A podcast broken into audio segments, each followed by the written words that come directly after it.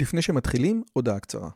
אם אתם אוהבים את הפודקאסט הזה, אתם כנראה אנשים ממש מיוחדים ומרתקים. אז אם בא לכם לפגוש עוד אנשים כמותכם, וגם אותי, וגם את רלי, אנחנו עושים מפגש עוקבים שלישי.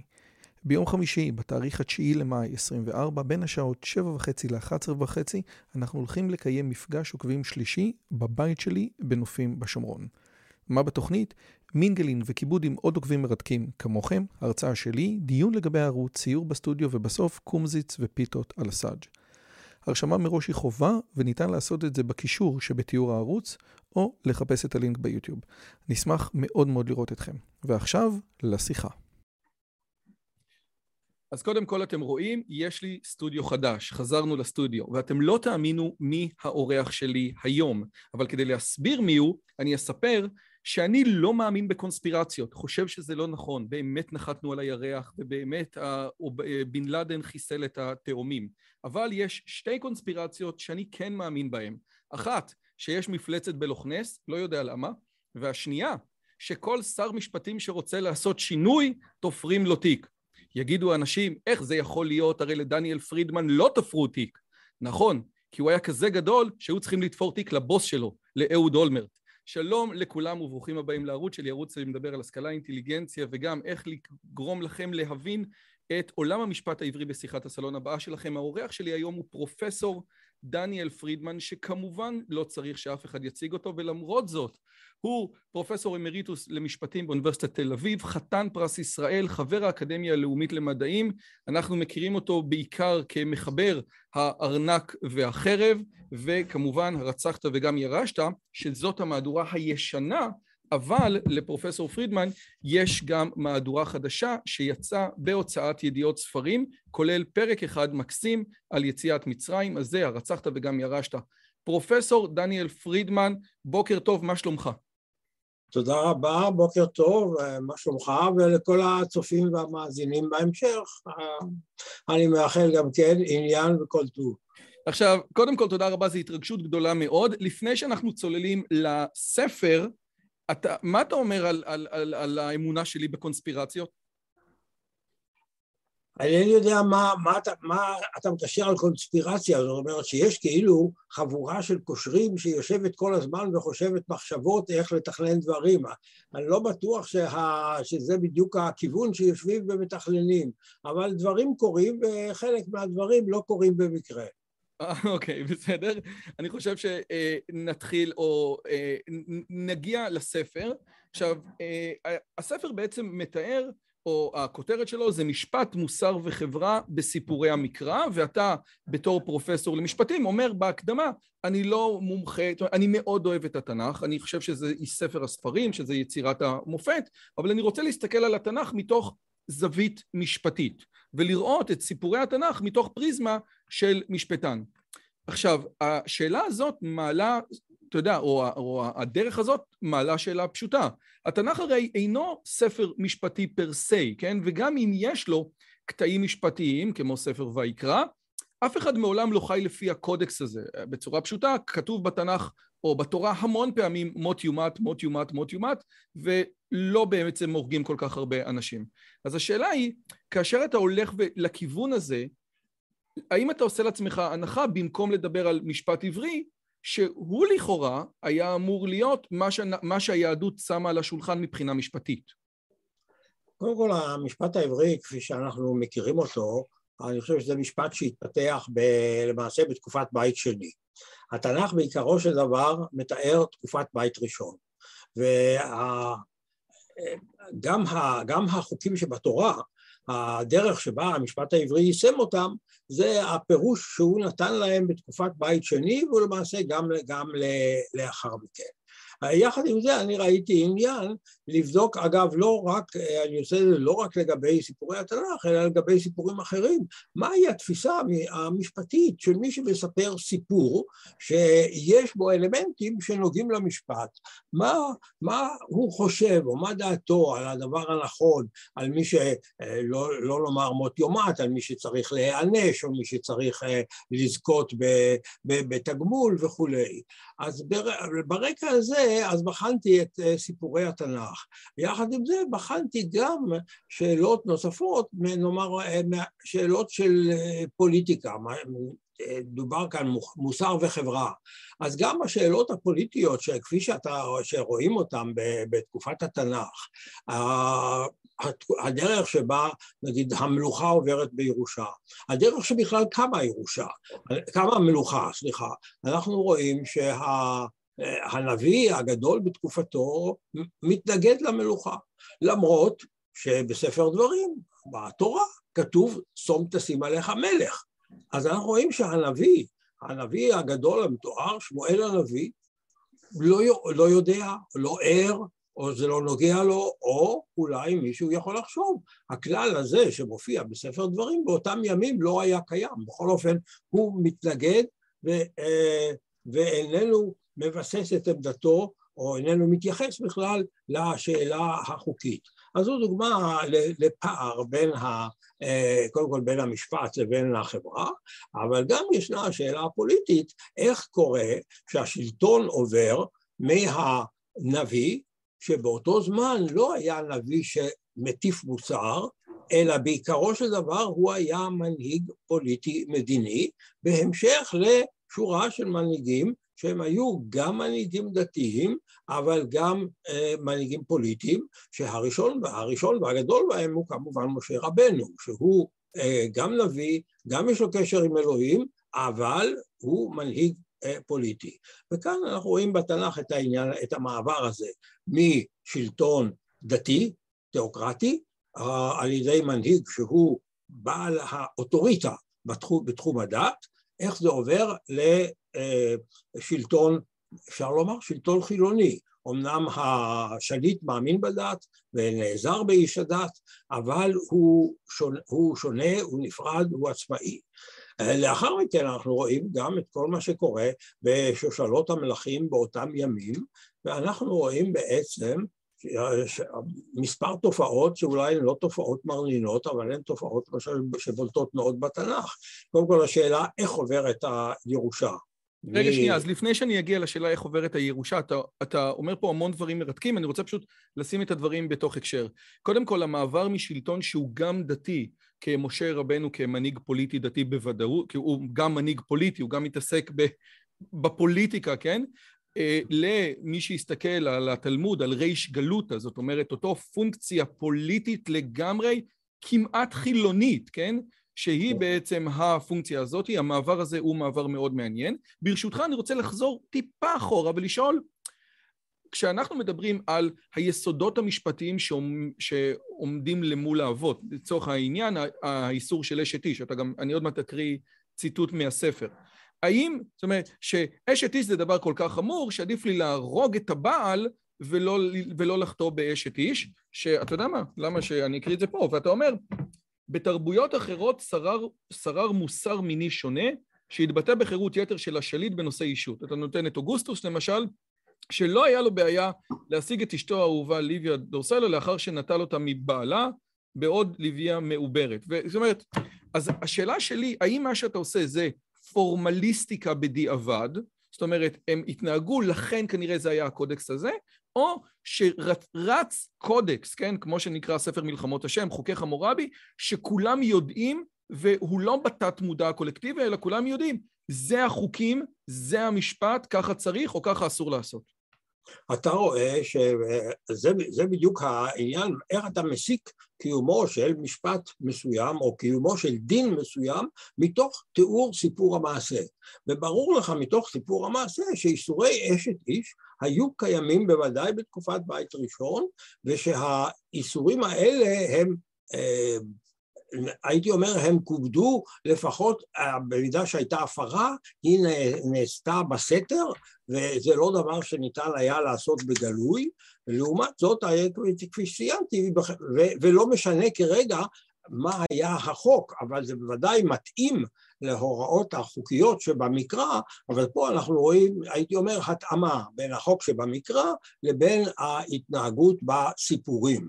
אבל במובן מסוים זה יוצא מן הכלל, מכיוון שבמקרים רבים אנחנו רואים אי התאמה בולטת, אבל במקרה הספציפי הזה קיימת התאמה, וכמו שאני אומר, הדברים שמי שקורא הרבה פעמים חושב שהחוק הזה הוא מובן מאליו. אז אני מפנה, אני מראה שבחברות אחרות זה לא מוכרח להיות מובן מאליו, היחס יכול להיות שונה, ולמעשה גם בעולם העתיק אנחנו רואים שהאפשרות של הבעל, לבעל יש אפשרות לסלוח, דבר שבחוקי המקרא זה לא נזכר.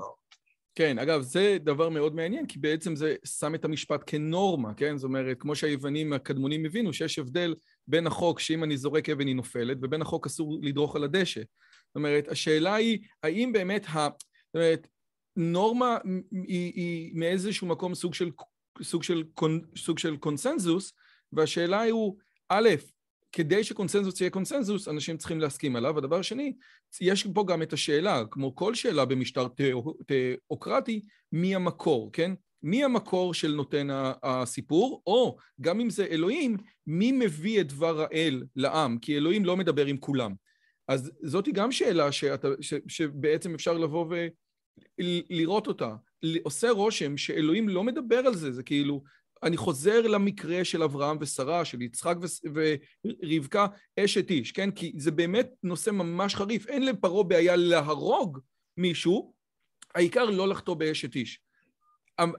המסורות האלה, כן? מגיעות מאיפה, לפי דעתך? נניח מתוך תפיסה חילונית. איך קרה שהמסורות האלה השתרשו באגן הים התיכון כל כך בצורה משמעותית, בעוד ברומא או ביוון הדברים האלה היו הרבה יותר פלואידים. או שאנחנו לא שואלים שאלות כאלה במסגרת... זו שאלה, זו שאלה, זו שאלה מאוד קשה, ואני לא יודע אם ניתן לה, לה, אה, להציע לה אה, תשובה אבסולוטית. בכלל שאלה גדולה, מה, מה גורם לבני אדם להאמין במשהו? כי זה, אני חושב שלזה בכלל אין לנו תשובה. אחד הדברים, למשל המפתיעים, אני דן בספר קצת, אני מזכיר את, ה, את ישו ו, ואת הכללים כפי שהוא פיתח אותו, הוא, הוא הרי אגב ראה עצמו כיהודי גמור, הוא לא העלה על דעתו שהוא נוצרי ולא העלה על דעתו מה שיעשו עם התורה שהוא ביקש להפיץ, אבל אה, הדוגמה הזאת של ישו היא דוגמה שאני חושב שאי אפשר, או קשה מאוד להבין אותה, מה קורה שיום, שיום אחד, או לא יום אחד, באיזשהו תהליך, בעולם יווני רובי, שבו מאמינים בריבוי אלים, יש כל מיני אמונות, אני לא יודע עד כמה הם היו משוכנעים שהאל צאוס או האל יופיטר באמת מחולל את הדברים האלה, אבל הם האמינו וגם הקריבו לאלים האלה קורבנות, והנה מופיע, מופיעים שליחים בשמו של ישו שמת מזמן, ומטיפים לתורה אחרת לגמרי, ואז פתאום העולם היווני-נוצרי בהדרגה, לא פתאום, המילה פתאום אולי לא, לא מדויקת, בתוך כמה מאות שנים, כל העולם הרומי היווני חדל להאמין באלים, מאמין באל אחד, מאמין בישו שהוא בנו של האל, וכל זה מתחלף. מה גורם לאנשים לשנות את דעתם בצורה כזאת, את האמונה המאוד בסיסית? אני חושב שזה דבר ש... אין לנו תשובה. קשה, לא ניתן להסביר, ברור שהיו אנשים ששכנעו, זאת אומרת, היו מטיפים שהסבירו כך וכך, אבל מדוע שיאמינו למטיף כזה שאומר כל מה שהאמנתם עד היום לא נכון, עכשיו תאמינו בדבר חדש. ועובדה היא שהדבר הזה התקבל. אגב, זה קרה גם לעם ישראל. במובן, ביום, אני לא יודע אם ביום, באיזשהו תהליך, המסורת היהודית בעצם מאפיין, מייחסת את זה לסיני, בסיני, העם האמין באל אחד, בניגוד לכל מה שקורה בסביבה. האמונה הזאת הייתה אמונה יוצאת דופן, שונה מכל הסביבה, אחרת מכל הסביבה, ותוך מאות שנים, לוקח מאות שנים, הסביבה מקבלת את הדעה של העם האחד הזה, לפחות בנקודה הזאת, ואחר כך מתחילה לרדוף אותו. אבל זה סיפור נפרד. כן, אבל אגב, העובדה שפתאום כולם משנים את דעתם. כל, אחר כך זה קורה גם באסלאם. אנשים שמאמינים בכל מיני אלים, מה גורם להם? איך, מה מביא אנשים להפסיק להאמין בדבר אחד ולהתחיל להאמין בדבר אחר, כש, קשה מאוד, תמיד מדברים על מעשי ניסים, שהמעשים, איזשהו נס משכנע את האנשים, אבל קשה להאמין שפה היה, פה היה איזשהו, אולי סיפ, סיפ, ודאי סיפרו על ניסים, אבל קשה להסביר את התופעה הזאת. ברור שייחסו ניסים גם לאלים השונים. כן, אבל, אבל השאלה אולי... אבל אתה יודע, קודם כל, אנתרופולוגים מאוד אוהבים את הרעיון של Independent Invention, שבאותו זמן, במקומות שונים בעולם, פתאום איזושהי תובנה מסוימת עולה, זה דבר אחד. והרעיון המרכזי שאנחנו אומרים הרבה פעמים, הוא הקדים את זמנו. זאת אומרת, הרעיון של הקדים את זמנו, זה אומר, יש תקופה שכבר מוכנה לקבל רעיונות מסוימים, כן? זאת אומרת, יש תקופה שהיא יכולה לקבל בגלל אני לא יודע מה, זאת באמת שאלה מרתקת, אבל מוכנה לקבל רעיונות מסוימים, כמו אלוהים לצורך העניין שהוא אה, טרנסצדנטי. עכשיו, שאלה נוספת, מכיוון שדיברת על ישו, והוא, זה, זה נקודה שהיא מאוד מאוד מעסיקה אותי, גם בתור יהודי דתי, גם בתור יהודי ישראלי, היא כזאת. בסופו של דבר, הנקודות המרכזיות, גם שאתה מדבר עליהן, זה שאלוהים נמצא עם האנדרדוג, עם החלש, כן? סיפורי האבות, כן? הם לא סיפורי מלחמה של האודיסאה והאיליאדה, אלא סיפורים קטנים של אנשים קטנים. לתורה יש עניין מיוחד עם יתום, אלמנה וגרים, ואתה, ואתה טוען, ואני מצטט אותך, מי שהסיק מסקנות מרחיקות לכת, אף יותר מזה, היה ישו, שהיהדות דחתה והנצרות נמצא כבנו של האל. בעיני ישו, חסדו של האל ניתן לעניים, לאדם עשיר שבא להיוועץ איתו, הציע, לך תמכור את רכושך ותן, לעדי, ותן לעניים, ויהיה לך אוצר בשמיים, כן? או יותר קל להכניס גמל לקוף המחט מאשר להכניס עשיר למלכות השמיים. עד כאן הציטוט שלך, או uh, הציטוט מהברית החדשה. מהברית החדשה בעצם. כן, אבל השאלה שלי היא כזאת, וזאת שאלה שהיא מאוד, אולי פה אני כן נכנס לתוך עולמות שהם פוליטיים בישראל, אבל היא, היא באמת שאלה פילוסופית. המוסר הנוצרי שונה מהותית מהמוסר היהודי, ולפי הרב בן המוזג, חכם מהמאה ה-19, ההבדל המרכזי הוא שליהדות היו מאז ומתמיד שתי מערכות מוסר שונות, המערכת של היחיד והמערכת של המדינה. והמוסר של המדינה, מה שמגדיר לצאת למלחמה, מה שמגדיר להרוג את העיר הנידחת, שונה לחלוטין ממוסר היחיד, ובעצם חף מהרבה מאוד איסורים שיש ליחיד. למעשה, זה הרעיון המרכזי הוא שאין לנצרות מדינה, כן? את אשר לאלוהים תנו לאלוהים ואת אשר לקיסר תנו לקיסר, בעצם אומר, אני לא אתעסק עם מלכות המדינה, ובעצם היהדות הייתה צריכה ללכלך את הידיים עם מוסר המדינה. יש כאלה שהרחיקו ואמרו שאפילו הקוד האתי של צה"ל, של פרופסור כשר, למעשה מבלבל בין שתי מערכות המוסר האלה. אז אני שואל אותך, פרופסור פרידמן, איפה לפי דעתך עובר בתנ"ך הקו בין מוסר פרטי ומוסר המדינה? מה שמותר למדינה אסור לאדם הפרטי ולהפך. מה אתה אומר? אם אנחנו מדברים על uh, סיפורי התנ"ך, אם אנחנו מדברים על, uh, על הסיפורים, אז הסיפורים הם בעצם סיפורים שחלק גדול מהם מדברים על uh, שלטון כמעט אבסולוטי, לא אבסולוטי, אלא כמעט אבסולוטי, שלמעשה למלך יש כוח בלתי מוגבל, אנחנו רואים שם מלכים מחליטים, מחליטים להוציא להורג כמעט באופן חופשי. אגב, הסיפור של כרם נבות הוא במובן מסוים, בכמה מובנים הוא יוצא דופן, מכיוון ששם פתאום אה, אנחנו נתקלים, ונתקלים פה במה שנקרא ממלכת ישראל או הממלכה הצפונית, שהידיעותינו עליה הן מאוד מוגבלות. זאת אומרת, מה שאנחנו יודעים על מה שקרה בממלכת ישראל זה מה שכתבו עליה בממלכה המתחרה או היריבה בירושלים. מה כתבו ואיך תיארו את ההיסטוריה בממלכת ישראל, ממלכת עשרת השבטים, אנחנו לא יודעים, ופה יש לנו אה, לקונה או חסר גדול. אבל הסיפור של אחאב הוא במובן מסוים יוצא דופן, מכיוון שהוא מבקש את כרם נבות, והנה בתור מלך הוא לא יכול לקבל את זה. יש כאילו, במובן מסוים הסיפור הזה הוא סיפור על הגבלת המלוכה, אה, בדיוק כשם שהסיפור האחר של רצחת וגם ירשת, של דוד המלך, זה גם כן סיפור של הגבלת המלוכה, שהוא לא יכול, יש משהו שהוא רוצה, אמנם הרבה יותר חמור, אבל הוא לא יכול להשיג אותו בדרכים כשרות, ואז כמובן אנחנו נתקלים בתופעה שאם לא נותנים לשלטון להשיג בדרך אה, שלום או בדרך, בדרך, בטובות את מה שהוא רוצה להשיג, אז הוא משיג את זה ברעות בתוך עקיפת החוק. אבל אה, יש פה איזה שהם סממנים של הגבלת המלוכה. לעומת זאת, אנחנו לא רואים סממנים כאלה בשורה של אירועים אחרים, ואחת האירוע, התופעות המאוד בולטות ב, ב, בעניין של ירושת המלוכה היא קודם כל השמדת השושלת הקודמת. זאת אומרת, התופעה הזאת שכאשר שושלת עולה לשלטון, כאשר עולה מישהו, אה, ואז הוא מצפה שבניו, בני בניו ימשיכו את השושלת, ובאותה הזדמנות הוא משמיד את כל השושלת האחרת. זה היה, זה בולט מאוד בממלכת ישראל. אולי הם קראו את הנסיך.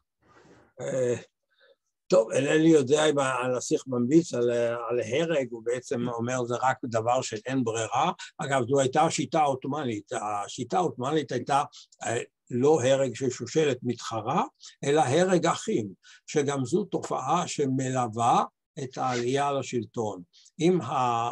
יש מספר, יש לשליט מספר בנים או מספר ילדים, והאחד, בין אם הוא הבכור או בין אם מישהו אחר המיועד למלוכה, חושש מאחיו, אז אנחנו רואים את התופעה הזאת של הרג אחים, רואים אותה בקנה מידה פחות בממלכת יהודה, אבל גם בממלכת יהודה, וכמובן בקנה מידה אה, אחר גם בממלכת אה, ישראל, וזה עוד התחיל עם אבימלך, עוד התחיל עוד לפני שהתחילה המלוכה. אז אנחנו רואים את התופעות האלה כתופעות, אפשר לקרוא להן פוליטיות, זו צורה הברוטלית ביותר ששליט אה, מבסס את מעמדו על ידי כך שהוא פשוט מוציא להורג ללא שום, אין מה לדבר על משפט, ללא משפט וללא עילה, כאשר בעצם העילה היחידה היא שהוא חושש מתחרות, אגב במשטר העות'מאני שהתפתח כמובן אה, אה, מאות רבות בשנים לאחר מכן, זה גם היה הנוהג, ואמרו שהנוהג הזה, אם אתה רוצה לומר, הוא, אתה שואל מה לטובת הממלכה, הם אמרו שזה חוק שה...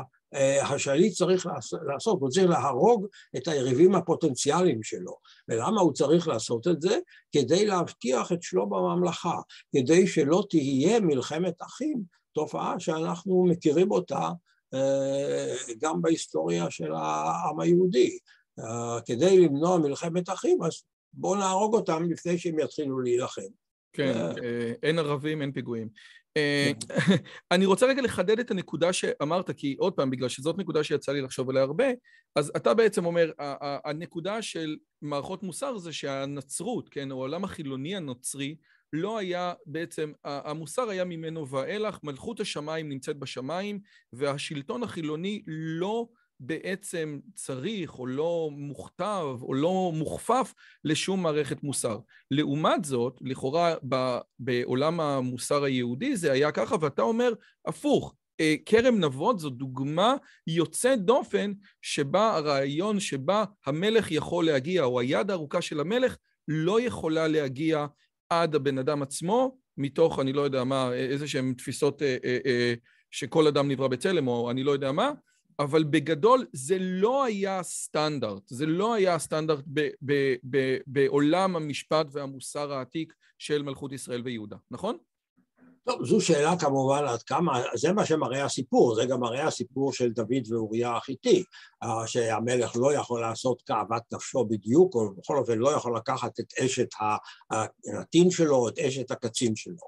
עד כמה הסיפורים האלה משקפים באמת את כל מה שקרה תמיד, זה כמובן קשה לדעת, אבל לפחות הסיפורים האלה מבטאים איזשהו, נותנים ביטוי לאיזושהי מגבלה על השלטון. אבל כעת מה שאתה אומר על הנוצרים, ברור, אלה, אלה היו העמדות של ישו. אבל ברור שהנצרות עצמה השתנתה לחלוטין. הנצרות כפי שהתפתחה זו לא הנצרות של ישו. אמנם הם כללים מסוימים הם אה, שמרו, הם, הם שמרו עליהם, בוודאי למשל הדרישה של ישו, אגב, בניגוד, בעצם במובן מסוים, בניגוד לחוקי התורה, הוא אסר על גירושים. הוא אמר, מה שאלוהים חיבר אז האדם לא יפריד וכולי, והדת הקתולית שמרה על זה. אבל את העניין הזה של אה, אה, של השימוש בחרב והפצת הדת הנוצרית בכוח, זה דבר ש... ואותו דבר גם השלטון של האפיפיורים והשלטון של, ה... אה, של הכמורה הנוצרית, שהייתה לה מידת שלטון לא מבוטלת, והמאבק שהתחולל בנצרות בין, ה... בין הדת לבין המדינה, לאורך דורות, אז זה דבר שלא בא מישו, זו התפתחות יותר מאוחרת, אולי אפשר לומר התפתחות טבעית, שברגע שדת מתחזקת במידה מספקת, אז אולי היא גם אה, מפתחת דרישות לשלטון ארצי, זאת אומרת אה, להשליט את עצמה בכלים ממלכתיים, בניגוד לדרך שהיהדות נאלצה לנהוג בה במשך, אחרי שהיא איבדה את השלטון או את הריבונות על ארץ ישראל, אז הדת הייתה מוכרחה לשמור על עצמה בכלים לא ממלכתיים, אלא בכלים חברתיים. אגב, אני רוצה לחדד, אחת הטענות החזקות ביותר שרבי יהודה הלוי מביא בספרו הכוזרי כנגד העם היהודי, זה שהוא אומר לו, אנחנו בסדר גמור, אז מלך כוזר אומר לו, כן, כי אתם לא בשלטון, אם הייתם בשלטון זה היה נראה אחרת לגמרי. אומר, האמת היא פה, אתה באמת צודק. אז זאת נקודה מעניינת. מכיוון שהזכרת את האפיפיורים, בואו נעבור לדבר על רמאות, שזה פרק מקסים בספר. האגדה מספרת, ואנחנו אנשים מסורתיים, אז אנחנו אוהבים אגדות, שלאו העשירי, אבא של צ'זרה בורג'ה, אה, לקח כמה מהשירי אה, אה, רומא ופשוט ישב איתם לארוחת ערב, הרעיל אותם, אמר להם אתם הולכים למות בסוף הארוחה, אבל אם תעבירו לי את הרכוש שלכם, אני אדון אתכם למלכות השמיים. והם באמת חתמו והעבירו. כשמקיאוולי שמע על זה, הוא דיבר על הבליסימה אינגנה, על, על, על הרמאות היפהפייה. ואתה בעצם מדבר, יש לך על הרמאות ועל התככים, שכאשר בן אדם מרמה, לא מתייחסים אליו בצורה רעה. זאת אומרת, הסיפורים של המקרא למעשה נותנים, מי שמרמה מנצח ומי שמרומה מפסיד, אם זה יעקב והברכות, אם זה רחל והטרפים, יש לנו הרבה מאוד אה, אה, רעיונות, ולא מתייחסים לזה בצורה אחרת, הוא רימה אותנו, כן? עכשיו, אם אני טיפה אעבור לפוליטיקה, כן? מדברים היום על בנט כנוכל, כי נורא, נ, נ, נורא נעלבים שהוא רימה. מהצד השני בספר אתה אומר, כן, כי יש לנו איזשהו מנגנון שנקרא שבועה. כשבן אדם אומר שבועה, המנגנון הזה בעצם אומר בלי רמאות. אז השאלה היא שתיים. א', האם בגלל שאיבדנו את מנגנון השבועה, כן?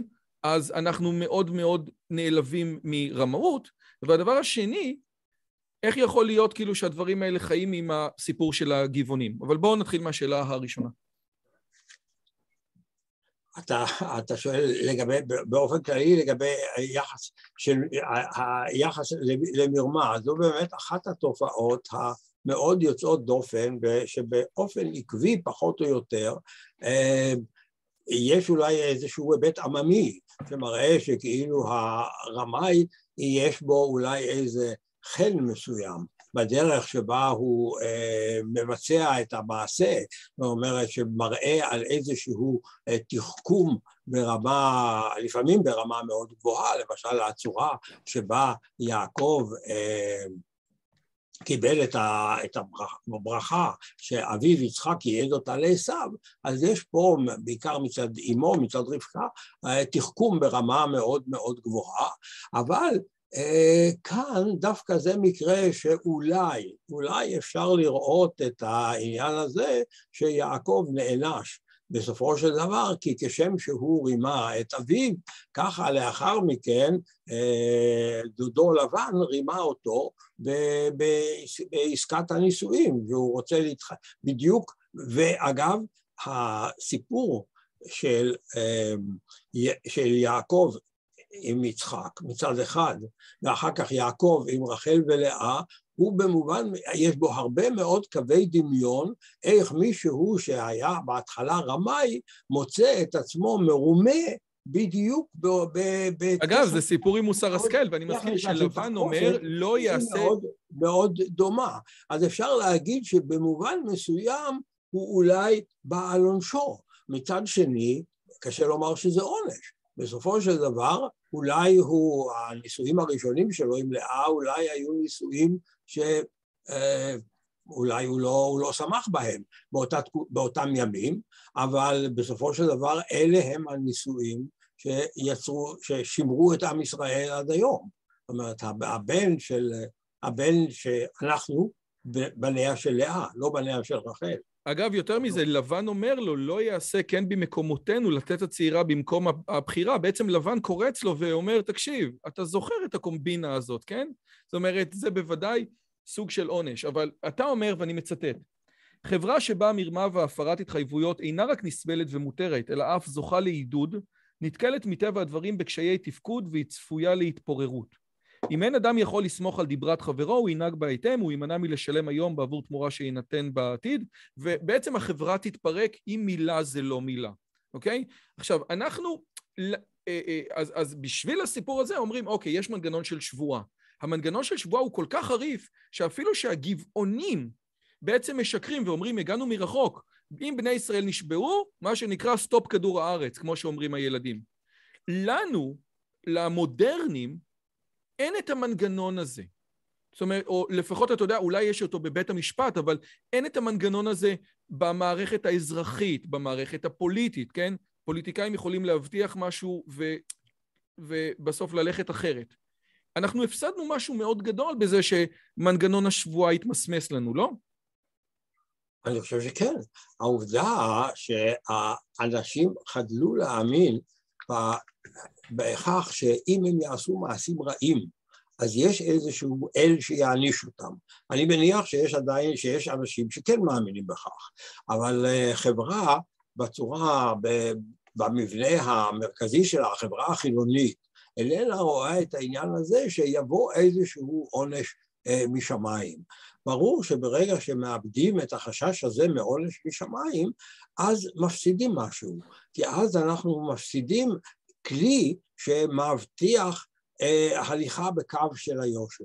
יחד עם זאת, אה, זה כפוף לסייג. העובדה היא שגם באותם ימים שבהם האמינו שאלוהים יעניש על התנהגות רעה, ושמי שיפר שבועה אז אוי ואבוי לו, אבל בכל זאת מצאו טכניקות לעקוף את הדבר הזה. זאת אומרת, אה, השבועה שמצד אחד עוררה את החשש הגדול הזה, שמי שיפר אותה ייענש ואנשים לא העזו להפר שבועה, למרות זאת, בכל זאת אה, הדברים קרו על ידי כך שעקפו אותה בדרך כזו או בדרך אחרת, אני מזכיר את העניין של קניה דה רבא, כל מיני טכניקות לעקוף את השבועה. אגב, מי שיודע, אני רק רוצה לחדד, מסכת נדרים שמתעסקת בעצם בכל הנדרים, מתעסקת בדיוק במה בן אדם אומר, ואם הוא אומר הרי אני נזיר, הרי אני פזיך, הרי נדר, קונם, קונס, קונל, כל מיני דברים כאלה, כי יש באמת, בסופו של דבר, שנותנים לבן אדם, בן אדם בסוף ימצא מה שנקרא פרצות בחוק, אז נכון שאסור להישבע, אבל אני נשבעתי וזה, וחשבתי על ההוא, והלכתי להוא, או כמו האגדה שבן אדם החזיר את המקל עם, ה, עם, ה, עם המטבעות, ואומר, החזרתי לך. כן, אז, ולכן השאלה היא באמת, אני לא יודע אם ניתן בכלל להשוות, האם חברה אה, חילונית, שבסך הכל מאמינה שהעונש על מעשה רע הוא יכול להיות רק עונש חברתי, לא יבוא איזה עונש משמיים. לעומת חברה דתית, האם החברה הדתית היא בסך הכל יותר ישרה בגלל האמונה הזאת שהאל יעניש, כאשר אנחנו יודעים שנכון הוא שהחברה הדתית מאמינה בהשגחה ושההשגחה אה, תפקח עליה ולכן זה ישפיע, אבל יש לה טכניקות לעקוף את הדבר הזה. האם בזכות זאת היא מגיעה ליושר ברמה יותר גבוהה? קשה מאוד לשפוט וקשה מאוד לומר את זה. אז uh, uh, מתברר שכל כלי שהאדם מאמין בו, הוא מאמין גם באיזושהי טכניקה שאפשר לעקוף אותו. בוא נעבור לנקודה שקשורה גם לכל העבודה המונומנטלית שלך בחיים, הכוח של השופט. השופטים נקראים אלוהים, כן? זאת אומרת, יש, הם, בתורה שופט זה דבר מאוד מאוד מאוד מאוד מאוד משמעותי. שופט אשר יהיה בימים ההם ואלוהים, כאילו, ההקבלה בין השופט לבין אלוהים היא הקבלה שקיימת גם בטקסט עצמו, אבל יותר מזה, גם בספרות המדרש, המשנה, התלמוד, ההקבלה הזאת קיימת, כן? זאת אומרת, מכאן לדיין שצריך לעשות ככה, וכל דיין שעוסק בדינים הוא בעצם כאילו בונה את העולם, והדברים האלה הם חזקים מאוד.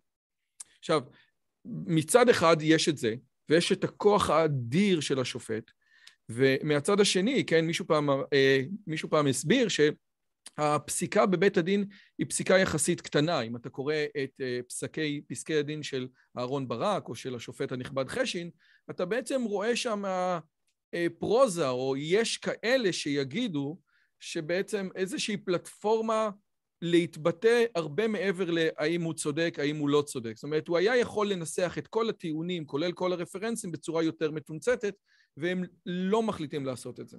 אז בעצם, איפה, מה עמדת המקרא, או מה עמדת המסורת, או מה עמדת העם העברי הקדום לגבי כוח של שופט וגבולות גזרה של כוח של שופט? קודם כל, בקשר למילה שופט ולמונח שופט. המונח שופט בתנ"ך זה, זה בעצם מושל. אם אנחנו מסתכלים על ספר שופטים, שאנחנו קוראים לו היום ספר שופטים, ואדם מודרני שקורא את זה, הוא חושב שזה ספר שעוסק בבתי משפט, אם הוא רואה את הכותרת. שופטים, מה הם עושים? הם שופטים.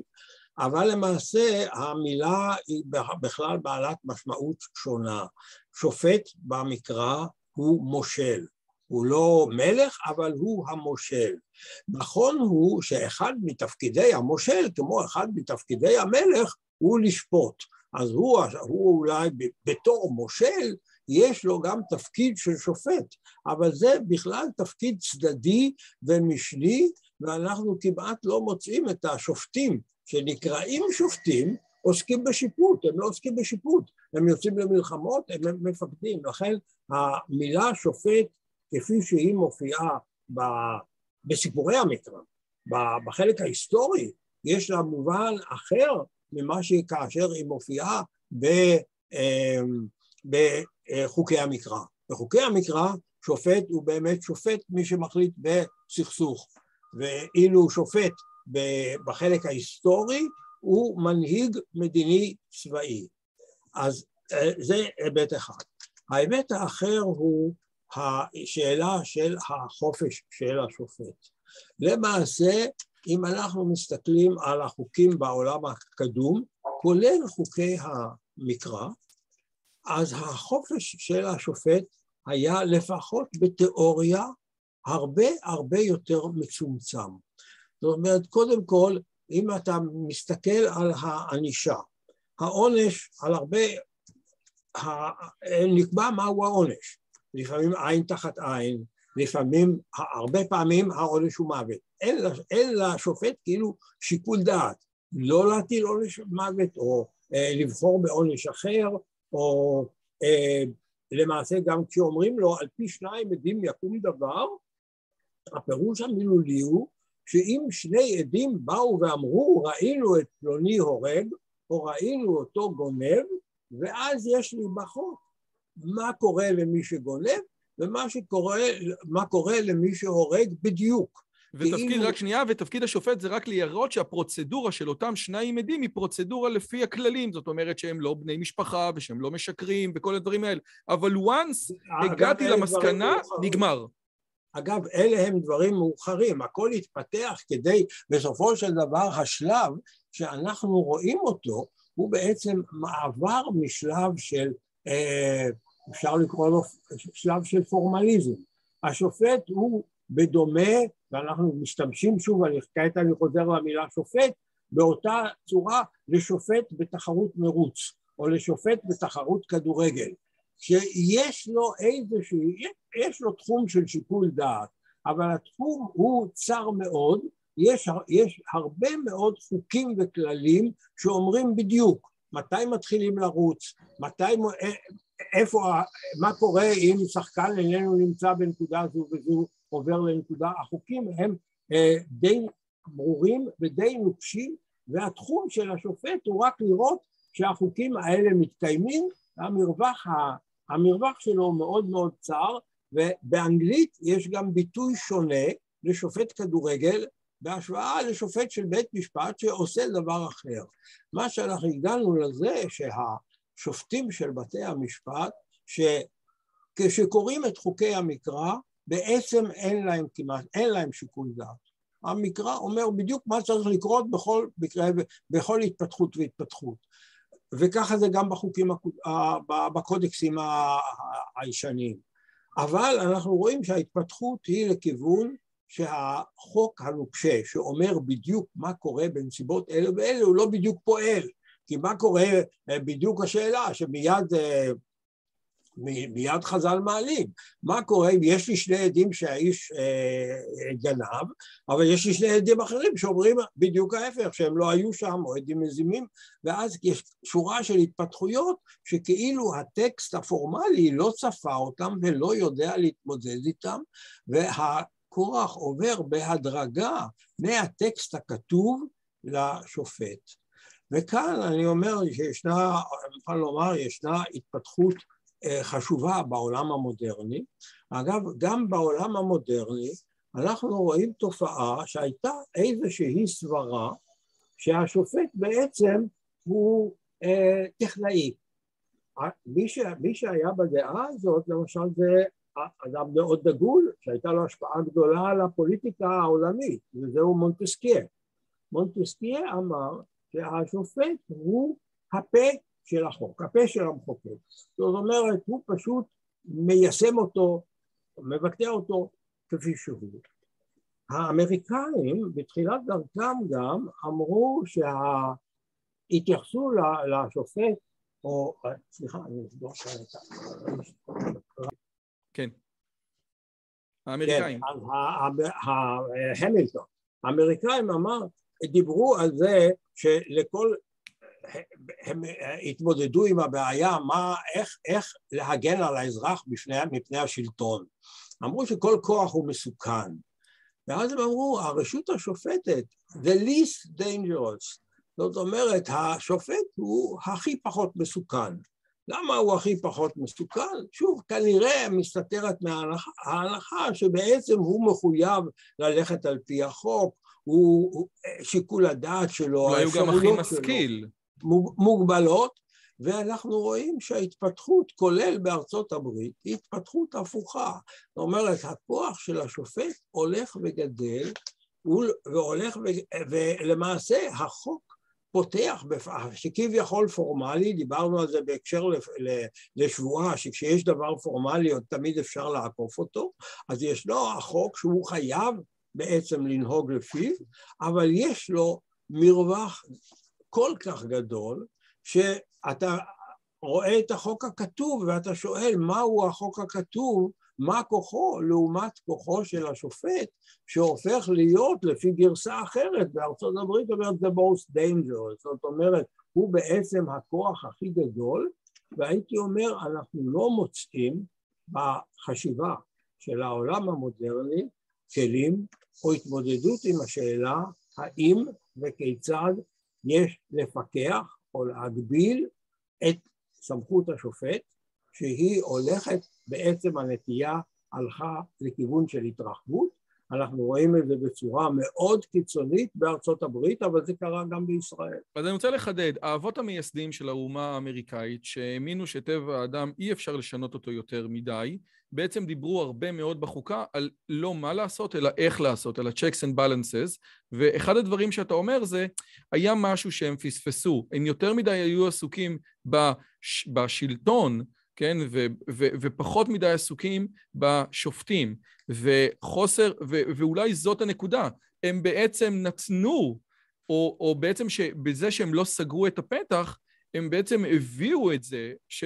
כל שלטון משחית ושלטון אבסולוטי משחית בצורה אבסולוטית. מה עוד, יש הרבה אה, ציטוטים שהשיטה האמריקאית מסתכלת על מה שקורה בבית המשפט העליון בישראל ואומרת, וואו, לשם עוד לא הגענו, כן? אז כאילו, אז אם זה מה שאתה אומר על השיטה האמריקאית, שהיום מהמילטון, ששופט זה ה-least dangerous והיום זה ה-most dangerous, כן? אם הם מסתכלים על השיטה בבית המשפט העליון בישראל ואומרים לשם עוד לא הגענו, אנחנו נמצאים בבעיה מהותית, ויותר מזה, אתה אומר שאין לחברה המודרנית כלים לטפל בה. בכל אופן, נאמר כך, אין כלים בצד התיאורטי.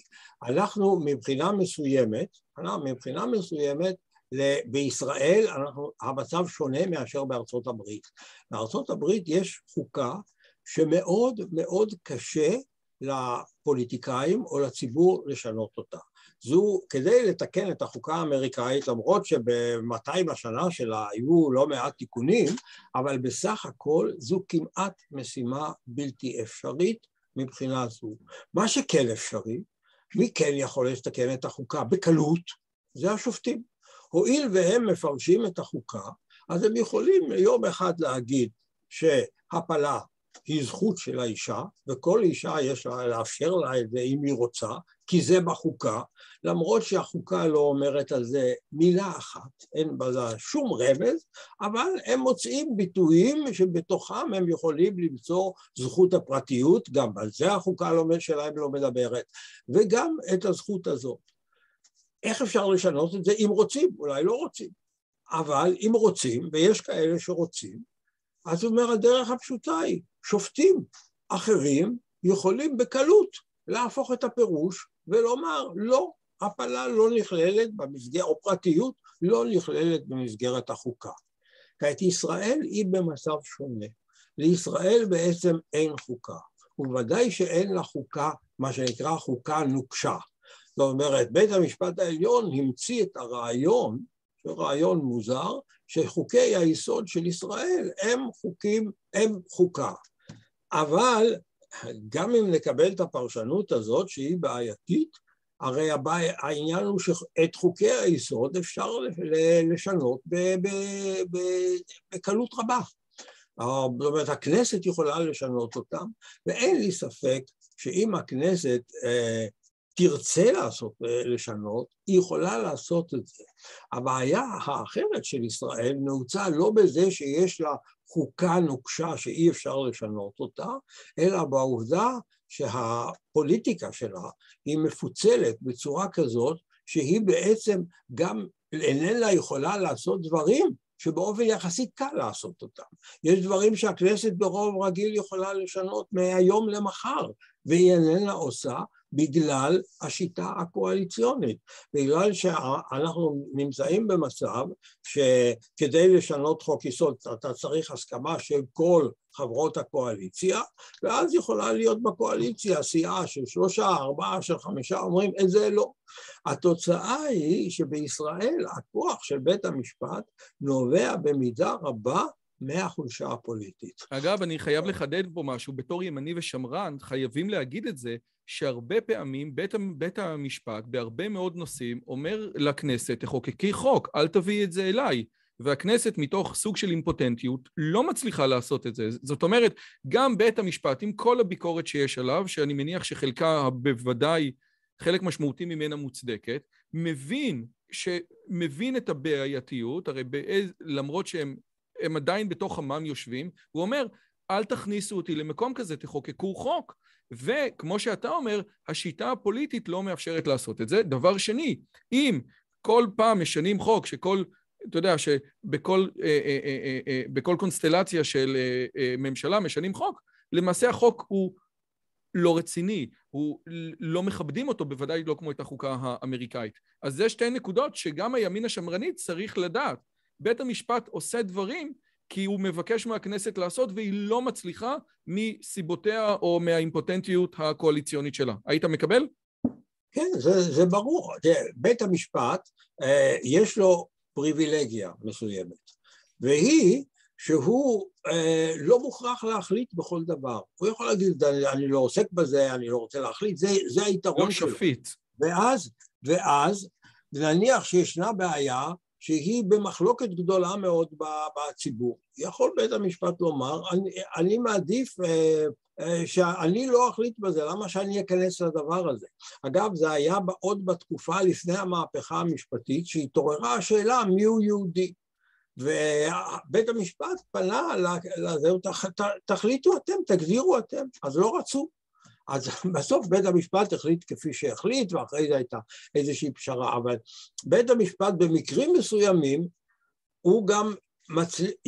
רוצה למנוע ביקורת מעצמו, ואומר בעניין הזה אה, שהכנסת תחליט. אז, ואז מסתבר שה... פוליטיקאים שזה כן תפקידם, אומרים גם אנחנו לא רוצים את התפוח אדמה הלוהט הזה, אז גם אנחנו לא נחליט. ואז זה חוזר לבית המשפט. אז זה ברור שמה שקרה כאן עם עליית בית המשפט, ואגב זה ההסבר שלי לרקע ההיסטורי, זה היחלשות הפוליטיקה. זאת אומרת, מה שקרה זה תקלות גדולות בתחום הפוליטיקה, שאנחנו רואים אה, שהיא מתפקדת בצורה אה, גרועה, כולל מעבר של חברי כנסת מסיעה לסיעה ותמורת הבטחות כאלה והבטחות אחרות והעובדה שלא יכולים להחליט בגלל השיטה הקואליציונית התוצאה היא שההחלטות עוברות למקומות אחרים. אוקיי, okay, עוד כמה שאלות על הסיפור הזה, כי מבחינתי זה באמת אה, אחד הנושאים המרתקים ביותר. אגב, אני בסוגיה האם נתניהו יכול להיבחר או לא, היה ברור שבית המשפט, לפחות לי, מבחינה אינטואיטיבית, יגיד, אני לא, אני לא אחליט בזה, בגלל שהיה עליהום ציבורי.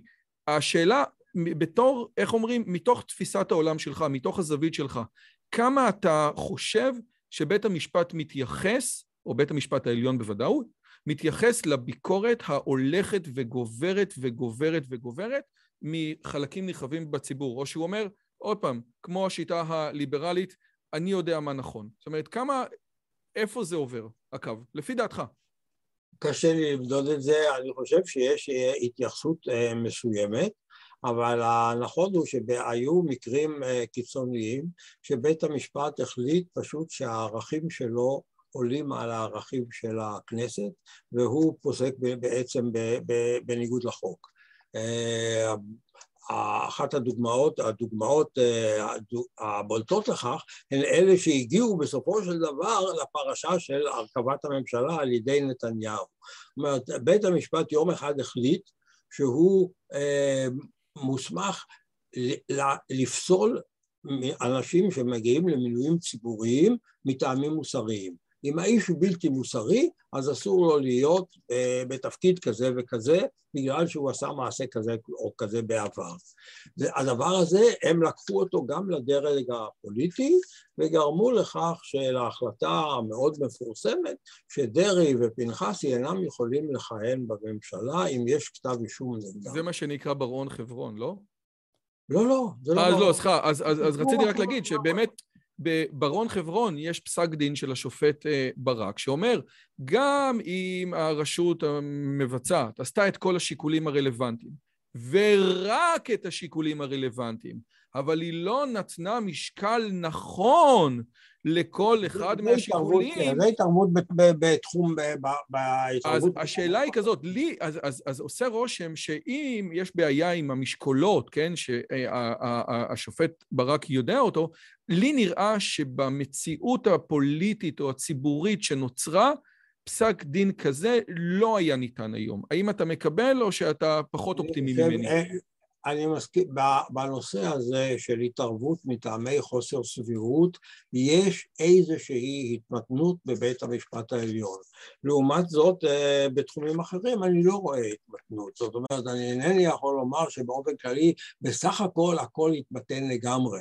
עדיין אנחנו שומעים דיבורים על זה של אה, תיקון חוקתי, לא חוקתי, זאת אומרת שבית המשפט יכול לבטל והוא גם אפילו עשה זאת, אה, חוקי יסוד בנימוק שהם אה, התקבלו בצורה, בהליך, בהליך בלתי נאות, או שזה שימוש לא נאות ברעיון של אה, חוק יסוד, או דברים מן הסוג הזה.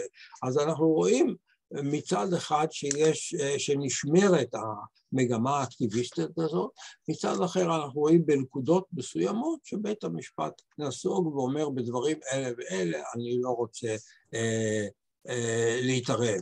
אבל סך הכל... שתי שאלות נוספות, כי זמננו קצר והזמן שלך ודאי יקר יותר משלי. אה, שאלה ראשונה, האם לפי דעתך מבחינה תיאורטית, משפטית, יש, דבר, יש יצור כזה שנקרא חוק עוקף בג"ץ, או שמבחינה תיאורטית לא קיים כזה יצור במערכת שהיא אקטיביסטית? אה, חוק עוקף בג"ץ זה לדעתי אוקסימורון, זה דבר שלא יכול להיות בכלל. כאשר בית, המש, בית המשפט מפרש חוק, אז אם הפירוש לא נראה למחוקק, אז יכול לתקן את החוק, ו, אה, ועקרונית זה מחייב, בסופו של דבר מי שריבון, מי ששולט על החוק, שולט גם על הפירוש שלו בשלב השני, זאת אומרת, אם בית המשפט פירש פירוש לא נכון, אין ספק, והדבר הזה נעשה עשרות פעמים. אותו דבר, גם בארצות הברית, גם בישראל. נניח שבית המשפט מפרש חוקה, והוא מחליט, כמו בארצות הברית, שמותר לשרוף את הדגל האמריקאי.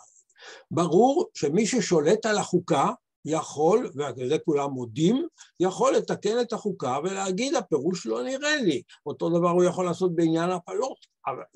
אלא מה? בארצות הברית זה מאוד מאוד קשה. בישראל, אם בית המשפט מפרש חוק יסוד בצורה שהיא לא נראית, או לא נראית למחוקק, או למי שקובע את חוקי היסוד, הוא יכול לתקן את חוק היסוד, אין ספק בזה, זה לא עוקב בג"ץ, זו הסמכות שלו. הבעיה היא שבנושאים הפוליטיים, בנושאים הרגישים, הוא לא מפעיל את סמכותו. הוא לא מפעיל את סמכותו בגלל השיטה הקואליציונית אה. שעליה דיברנו לפני אה, יפה. זאת אומרת, אז לכאורה מה שקורה זה אם בית, אם המחוקק מייצר חוק, בית המשפט רוצה לפרש אותו בדרך אחרת, אז הוא מוצא את היכולת הקריאיטיבית שלו לעשות את זה, המחוקק רואה את זה, אומר, אוקיי, את הנקודה הזאת אני סותם, והוא לא יכול, רק הנקודה היא כזאת, בנושאים בעייתיים שבהם ראוי או היה צריך או יש דיבור לחקק חוק עוקף בג"ץ, הכנסת יהיה לה קשה לעשות את זה. שאלה אחרונה, ומבחינתי היא גם מעניינת וחשובה.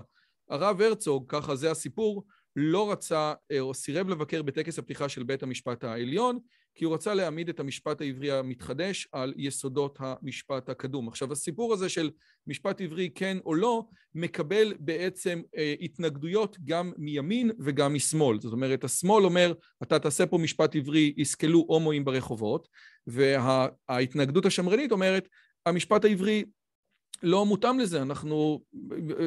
יש פה בחמש מאות שנה האחרונות, הגמרא נחתמה בשנת חמש מאות, הרבה מאוד דברים של בורסות וזה, אנחנו לא יודעים להכיל משפט עברי. מהצד השני, ברור לגמרי שכמו שהמשפט הרומי לא הולך היום או לא רץ היום בבריטניה, אלא משהו שמורכב על יסודות של משפט רומי, משפט עברי מודרני לא יהיה משפט עברי של הרב, של השופט אילון, אלא משהו שמורכב על. האם לפי דעתך יכול להיות מצב שאתה יודע, כמו שהשופט ברק, שתמיד רצה ללכת למקומות של המשפט האמריקאי, המשפט האנגלי, האם יכול להיות מצב שאתה רואה שבית המשפט העליון, או משהו יקרה, שיותר ויותר יסמוך על הדין העברי, על המוסר, על האינטואיציה המפוארת שיש למסורת היהודית עברית משפטית לתת? לא, אני, אני רואה בזה קושי גדול, צריך לזכור, קודם כל יש לנו תחום ששם המשפט העברי פועל, וזה בתחום בתי הדין הרבניים, ושם אנחנו רואים קושי גדול. נתחיל ב, ב, בעניין הזה, שמבחינתי זה קושי, שאין, שכל השופטים הם שופטים גברים.